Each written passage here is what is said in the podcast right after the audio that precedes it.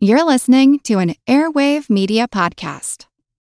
Win real prizes playing Your Brain on Facts weekly trivia contest. Games run Friday to the following Thursday, and this week's prizes are gift cards donated by Deepwater Gaming. Tell your friends and flex your mental muscle. There are multiple winners each week. Play now at yourbrainonfacts.com slash trivia.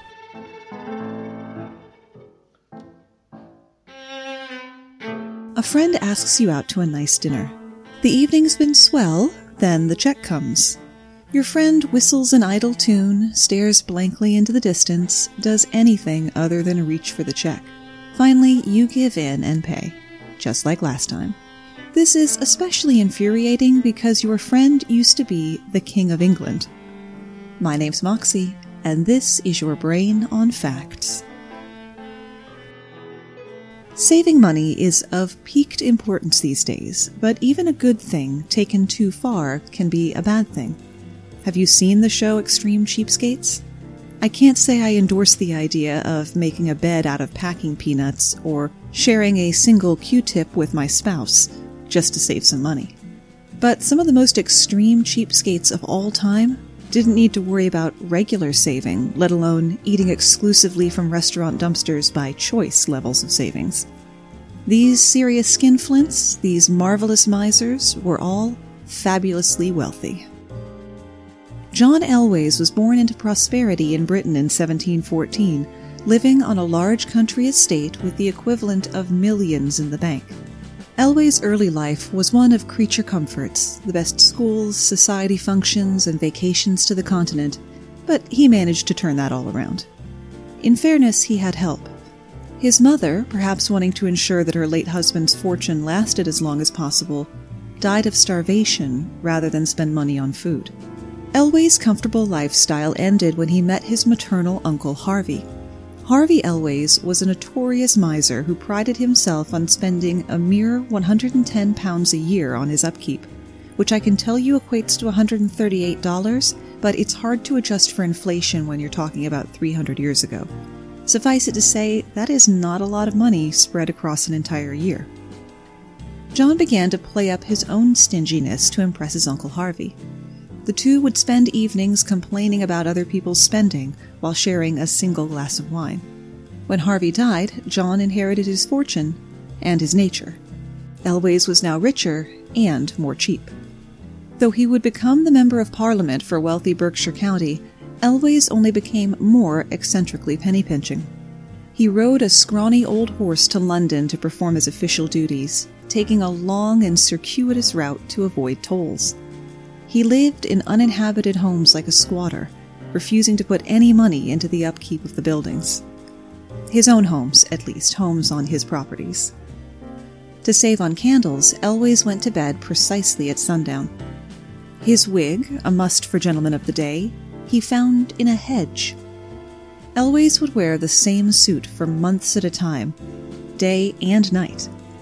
His clothes would be worn to absolute tatters, People passing him on the street assumed he was a beggar and gave him change. An actual down on his luck, living rough person might spend that money on food. Not Elwes. He ate meat so maggoty, it is reported by one biographer that it walked about his plate. And once Elwes even robbed a rat of a dead duck that it had found in a river. Again, this was a member of parliament, comparable to a U.S. senator. In the end, it was his cost saving eating habits that did him in, leaving him sick and malnourished. The doctor who attended his deathbed said that Elwes would have lived at least 20 years longer if he had just spent a little money taking care of himself. His net worth at the time of his death? The modern equivalent of nearly 1 billion pounds, which went to two illegitimate sons. 18th century Britain must have been a good scene for misers because it generated a fair few. Over in Harrow, northwest of London, Daniel Dancer inherited his family fortune in 1736, which could easily have provided 20 year old Dancer and his sister a comfortable life. Instead, they chose to live like peasants, and not in a good, staying humble and not losing touch with the common man sort of way. I'll speak mostly to Daniel's habits, but you can assume that those things apply to his sister too. A sister whose name I could not find even in books that still used curvy lowercase f's instead of s's. Even they didn't bother listing the Fifter's name. These days, Harrow is part of Greater London and sits only a few miles from Wembley Stadium. But back then, the area was all farms, which is how the Dancer family had built their wealth. Until Daniel, who left the fields unplowed to save the expense of men and equipment to, you know, farm. The lack of agriculture can't be blamed for their diet, however. Once a week, the sister would cook them a meal of hard dumplings and cooked bones or meat. Where did they get the meat?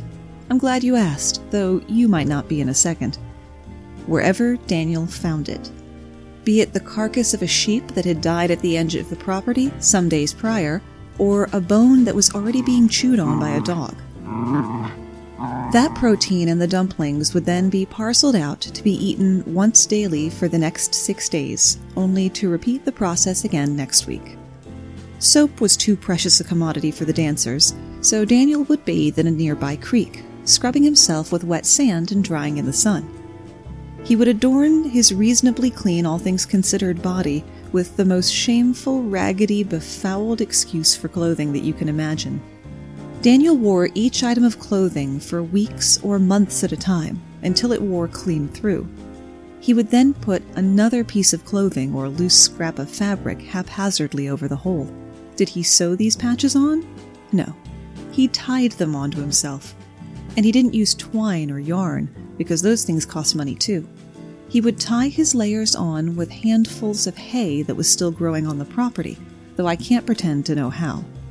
To the surprise of no one, the dancers were recluses, not that people were falling over themselves to visit. They really only had two visitors their neighbors, Lady Tempest and her brother, Captain Holmes. They brought food to the sister when she was gravely ill and tried to persuade Daniel to send for a doctor.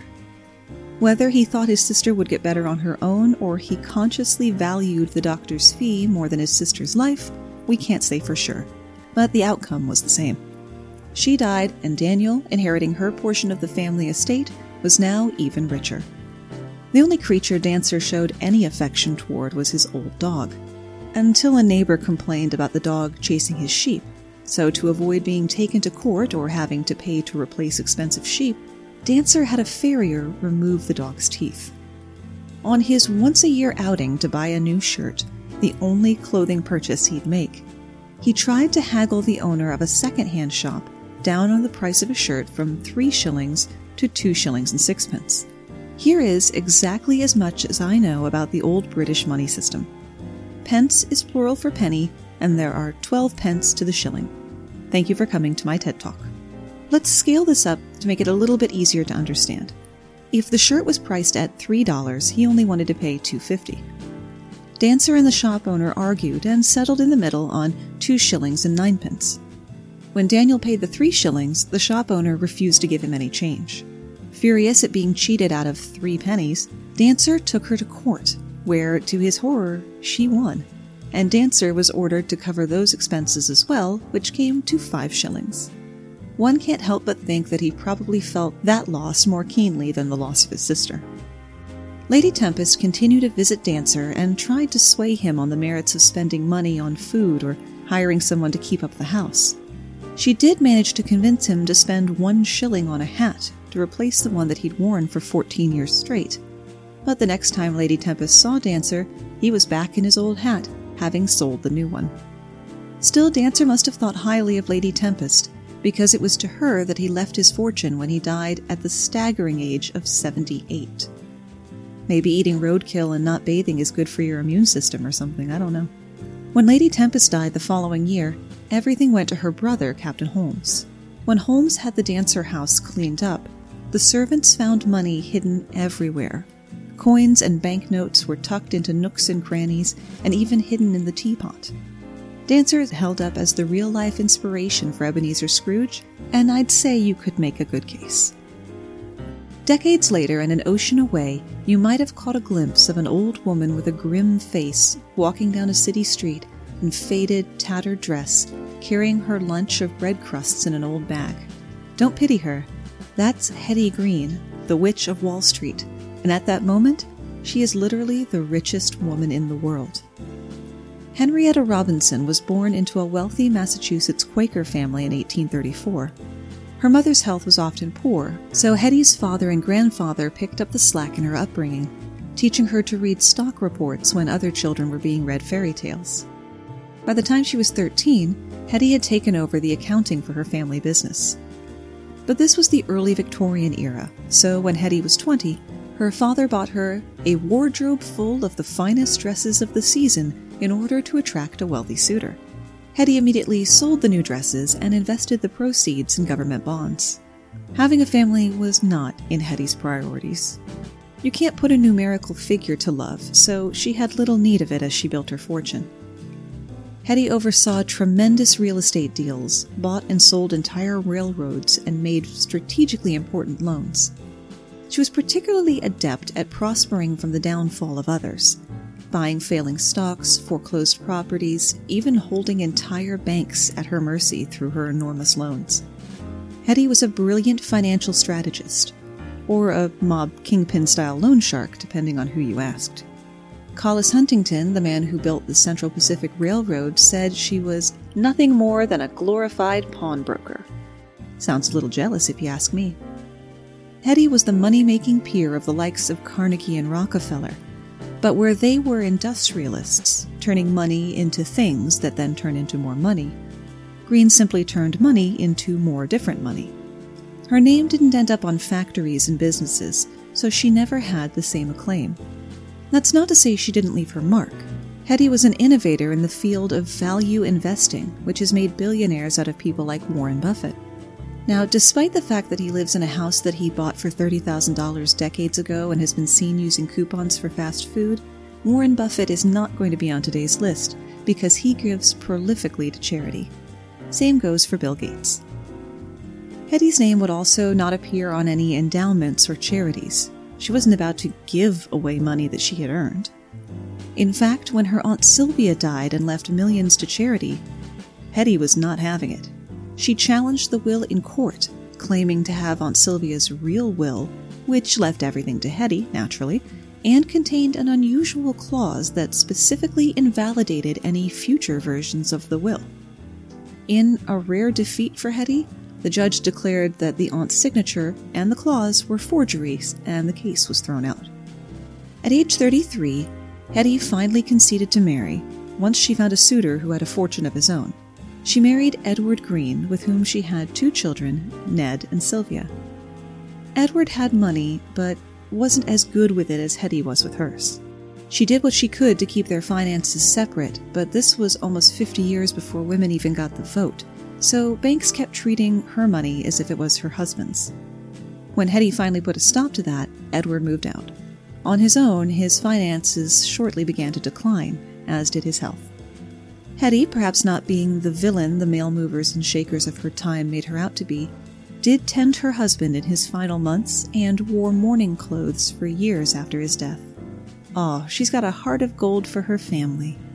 Yeah, no.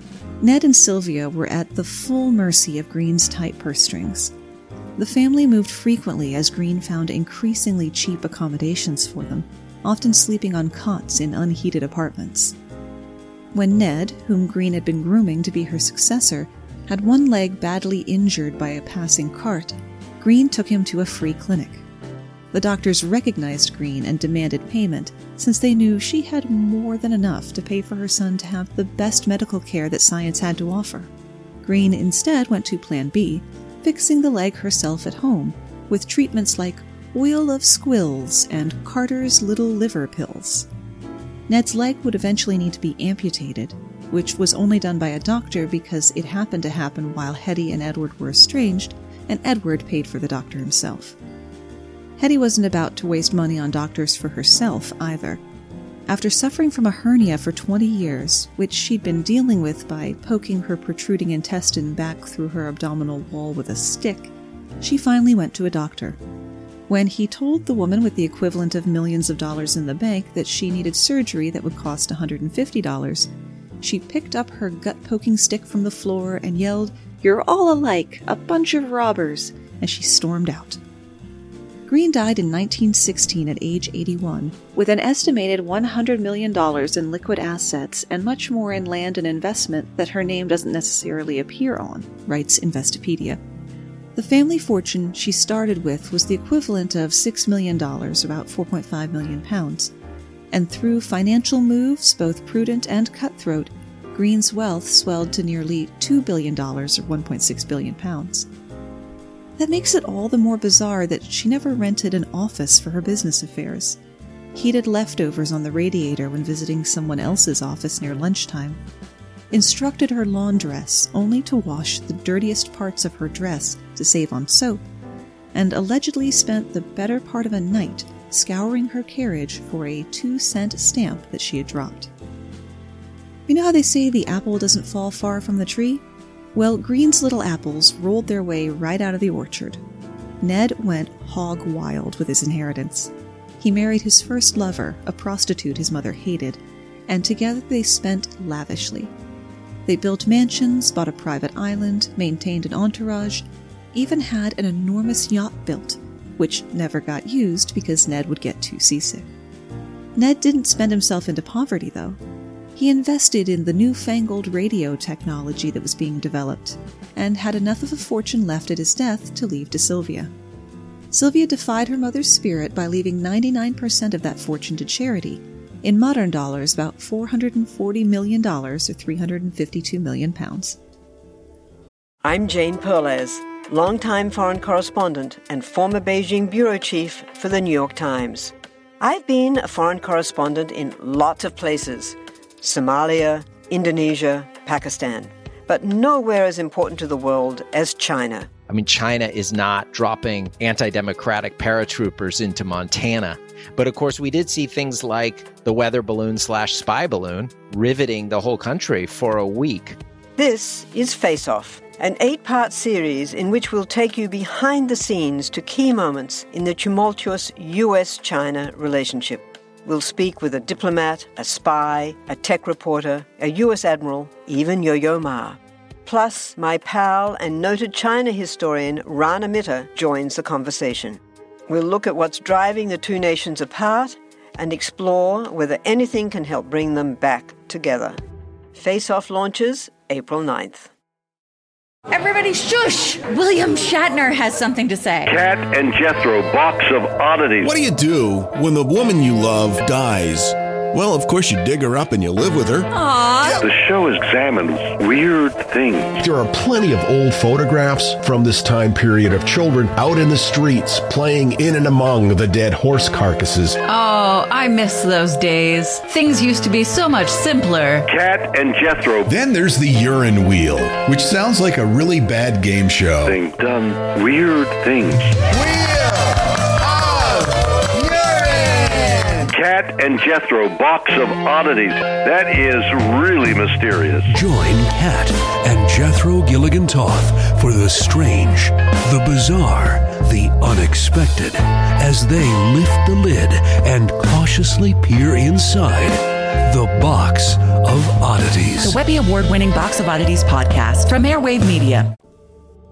We have so much to be grateful for in our lives, even now. And I am grateful for a recent review from, I'm going to pronounce this Arcatooth. Sort of looks like a portmanteau of architect and sleuth, who says, I look forward to each episode. Moxie is great at providing unique information and keeping it interesting. She also seems to genuinely care about her listeners' thoughts, opinions, and perspectives, a fact that I greatly appreciate. I am very glad that you feel that way, Arcatooth, because that is what I have strive strove or striven for. It's what I go for, at any rate. If you've never reviewed your Brain on Facts, podchaser.com has extended their Reviews for Good charity drive wherein where for every review that's left they donate 25 cents to Meals on Wheels and another 25 cents when the podcaster responds, which you know I'll do. Speaking of valuing my listeners' thoughts, the weekly Your Brain on Facts trivia contest, even though it's still fairly new, is already seeing diminishing participation. This is something I want to provide, obviously, to have fun, a nice little bit of distraction, and to win prizes, which, you know, definitely doesn't suck. The most recent round of prizes was provided to us by Deepwater Gaming, and we thank them for that. So I want to know what is it that makes the trivia contest less appealing to you? Is putting it over the weekend not good timing? Are the quizzes too long? Are the quizzes too hard? Or were you just not aware of it? If you could pop onto the social media, Facebook and Instagram.com slash your brain on facts and Twitter at brain on facts pod, and let me know so that I can make the contest something that appeals to you. How did you do on this past week's Mystery Monday? The clues were a man's mugshot wearing a t shirt that says Go Directly to Jail from Monopoly, a screen cap of the sheet music from the Yes song I've Seen All Good People, and the table flipping meme. The topic was board games. And congratulations again to Maria, who won right at the last moment. Be sure to look on the social media for the clues to Mystery Monday each week. There's nothing new under the sun, and parsimonious penny pinchers aren't just Dickensian caricatures. We've brought them with us into the modern world. To give you a stunning example, please welcome my special guest, Brian, from the podcast I Have So Many Questions. This is Brian Watson, host of the I Have So Many Questions podcast, and I want to tell you a story about one of the worst cheapskates ever and just an all around douchebag. His name was J. Paul Getty. Jean Paul Getty, born in 1892, was an American born British petro industrialist, founded the Getty Oil Company, and became a really, really rich guy as a result. In 1957, Fortune magazine named him the richest living American, while he set the Guinness Book of World Records in 1966 as the world's richest private citizen, worth an estimated $1.2 billion at the time, which is approximately $7.2 billion in 2018. At the time of his death in 1976, he was worth more than $6 billion, which is approximately $21 billion in 2018. Getty spoke multiple languages. He was fluent in French, German, and Italian, conversational in Spanish, Greek, Arabic, and Russian. Or a love of the classics led Getty to acquire reading proficiency in ancient Greek and ancient Latin. Getty was a notorious cheapskate, though, and did not hold his family in any kind of regard, really. In 1959, Getty bought Sutton Place, a 72 room mansion purchased from George Sutherland Leveson Gower, 5th Duke of Sutherland, for £60,000, or about half of what the Duke paid for it 40 years earlier. Getty had a payphone installed in the mansion for guests and anybody who did not live in the household, which is basically anybody other than him, to use.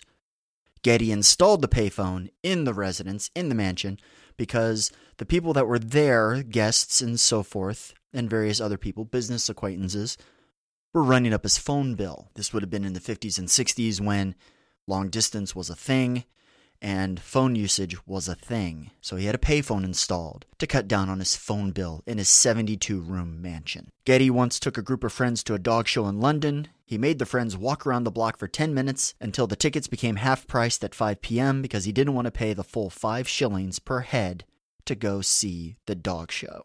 Getty would reuse stationery. He had a habit of writing his responses to letters on the margins or on the backsides of the letters that were sent to them to him mailing them back rather than using a new sheet of paper. He also carefully saved and reused manila envelopes, rubber bands, and other office supplies.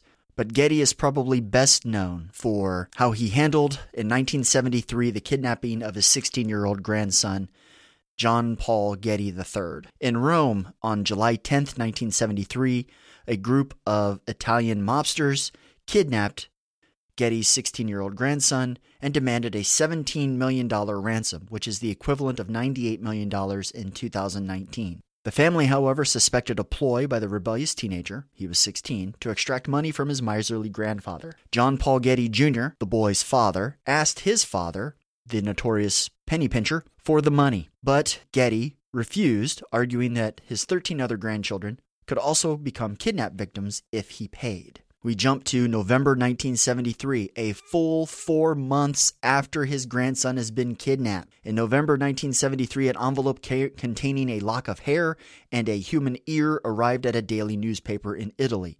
The second demand had been delayed three weeks due to an Italian postal strike.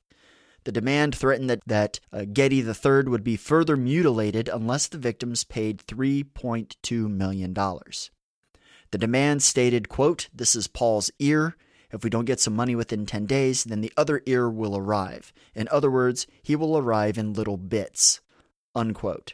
When the kidnappers finally reduced their demands to $3 million, Getty agreed to pay no more than $2.2 million, which is the equivalent of $12.7 million in 2019. The reason Getty would only agree to pay no more than 2.2 million because that would be that was the maximum amount that he could claim as a tax deduction. And then to make up the difference to get to the $3 million that the kidnappers were asking for, Getty lent his son the remaining $800,000 at 4% interest. Getty's grandson was found alive on December 15, 1973, in a Lauria filling station in the, in the province of Potenza shortly after the ransom was paid. Shortly after his release, the younger Getty called his grandfather to thank him for paying the ransom, but Getty refused to come to the phone. Things did not, however, improve for J. Paul Getty III. The grandson was permanently affected by the trauma of his kidnapping, which lasted for almost six months, and he became a drug addict. After a stroke brought on by a cocktail of drugs and alcohol in 1981, Getty III was rendered speechless, nearly blind, and partially paralyzed for the rest of his life. He would remain this way for another 30 years, dying in 2011 at the age of 54. The miser defended his initial refusal to pay the ransom on two points. He argued that his other 13 grandchildren could also become kidnap victims if he paid. Getty also said, though, quote, the second reason for my refusal was much broader based. I contend that acceding to the demands of criminals and terrorists merely guarantees the continuing increase and spread of lawlessness, violence, and such outrages as terror bombings, skyjackings, and the slaughter of hostages that plague our present day world. Unquote. Getty was taking a principled stand while sacrificing his grandson's ear and eventually his grandson's life. Getty would die within three years of the kidnapping episode. Getty died on June 6, 1976. Getty was a penny pincher and a miser and a cheapskate. Interestingly enough, though, Getty was married and divorced five times. He had five sons with four of his wives. In 2013, at the age of 99, Getty's fifth wife, Louise, published a memoir reporting how Getty had scolded her for spending money too freely in the 1950s on the treatment of their six year old son, Timmy. The treatment for Timmy was because he had become blind due to a brain tumor. Timmy died, unfortunately, at the age of 12.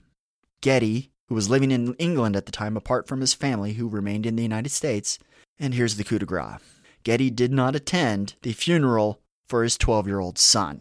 This has been Brian Watson, host of the I Have So Many Questions podcast. Thanks, Brian.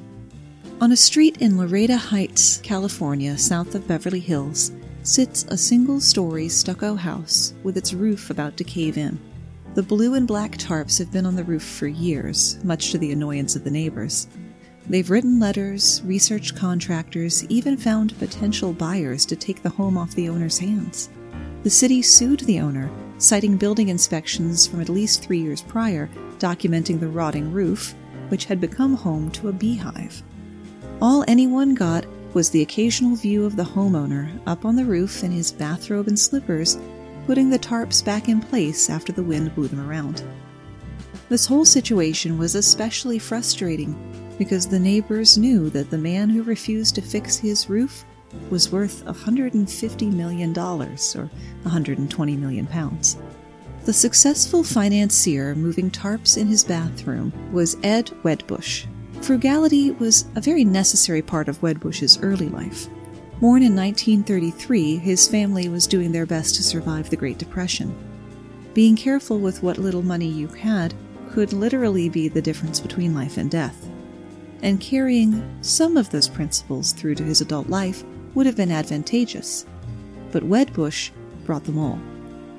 Frugal things like bringing lunch to work and driving an old car are all well and good, but Wedbush took saving to an extreme. He and a high school friend founded the mutual fund brokerage Wedbush and Company in 1955. It was named for Wedbush because neither man wanted his name on the business if it failed, and Wedbush lost the coin toss. The firm later branched into investment banking, helping small companies go public, and got in on the ground floor of processing computerized stock trades the firm was making stacks, but Wedbush was obsessed with controlling costs. Not just limiting costs, controlling them. No company credit cards were ever given to any employee.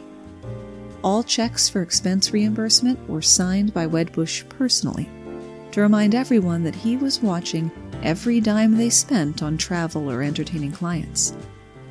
Wedbush, the CEO of a multi million dollar company, could be seen gathering up loose paper clips after a board meeting at the exclusive, posh, and, since there are no prices for anything on the website, I'm going to assume obscenely expensive, California Club. The firm's former chief financial officer of 15 years, Peter Allman Ward, said of Wedbush's saving, That's his consuming passion. He probably gets more fun controlling costs than anything. The same fun could not be said of his employees. While the outside of the corporate headquarters is immaculate and sharp in black and gray, the inside tells the real story of Wedbush's scrimping. The carpets are worn through with years of foot traffic and dotted with coffee stains. The floor in the trading room is in such bad shape in places that women wearing heels find themselves stuck in holes. Wedbush's solution? Duct tape. He had them slap some duct tape over the holes and went about his day.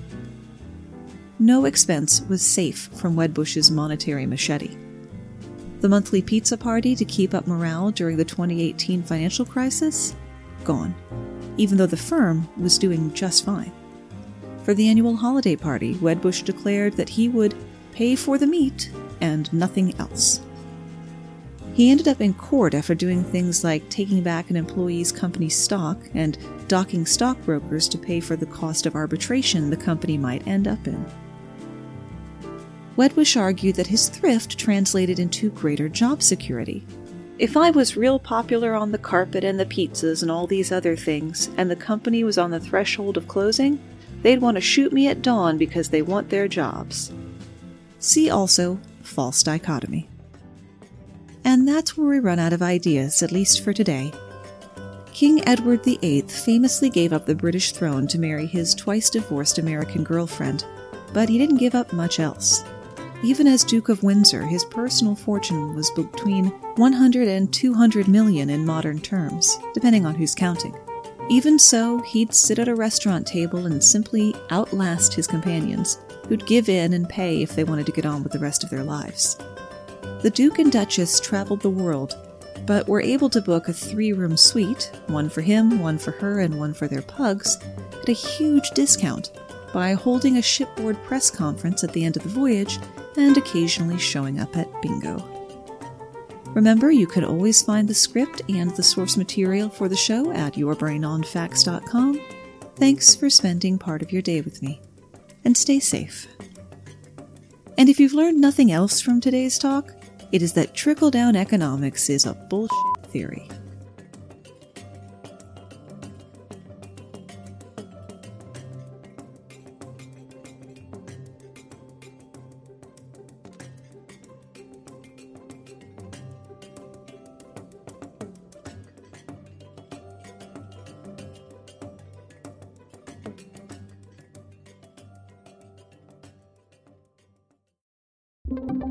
Ready to geek out. The Wired Science Podcast explores all the latest and greatest in science everything from strange diseases and biological breakthroughs to interesting tech and mysteries in outer space. Listen to Wired Science today, wherever you get your podcasts. That's Wired Science, wherever you get your podcasts.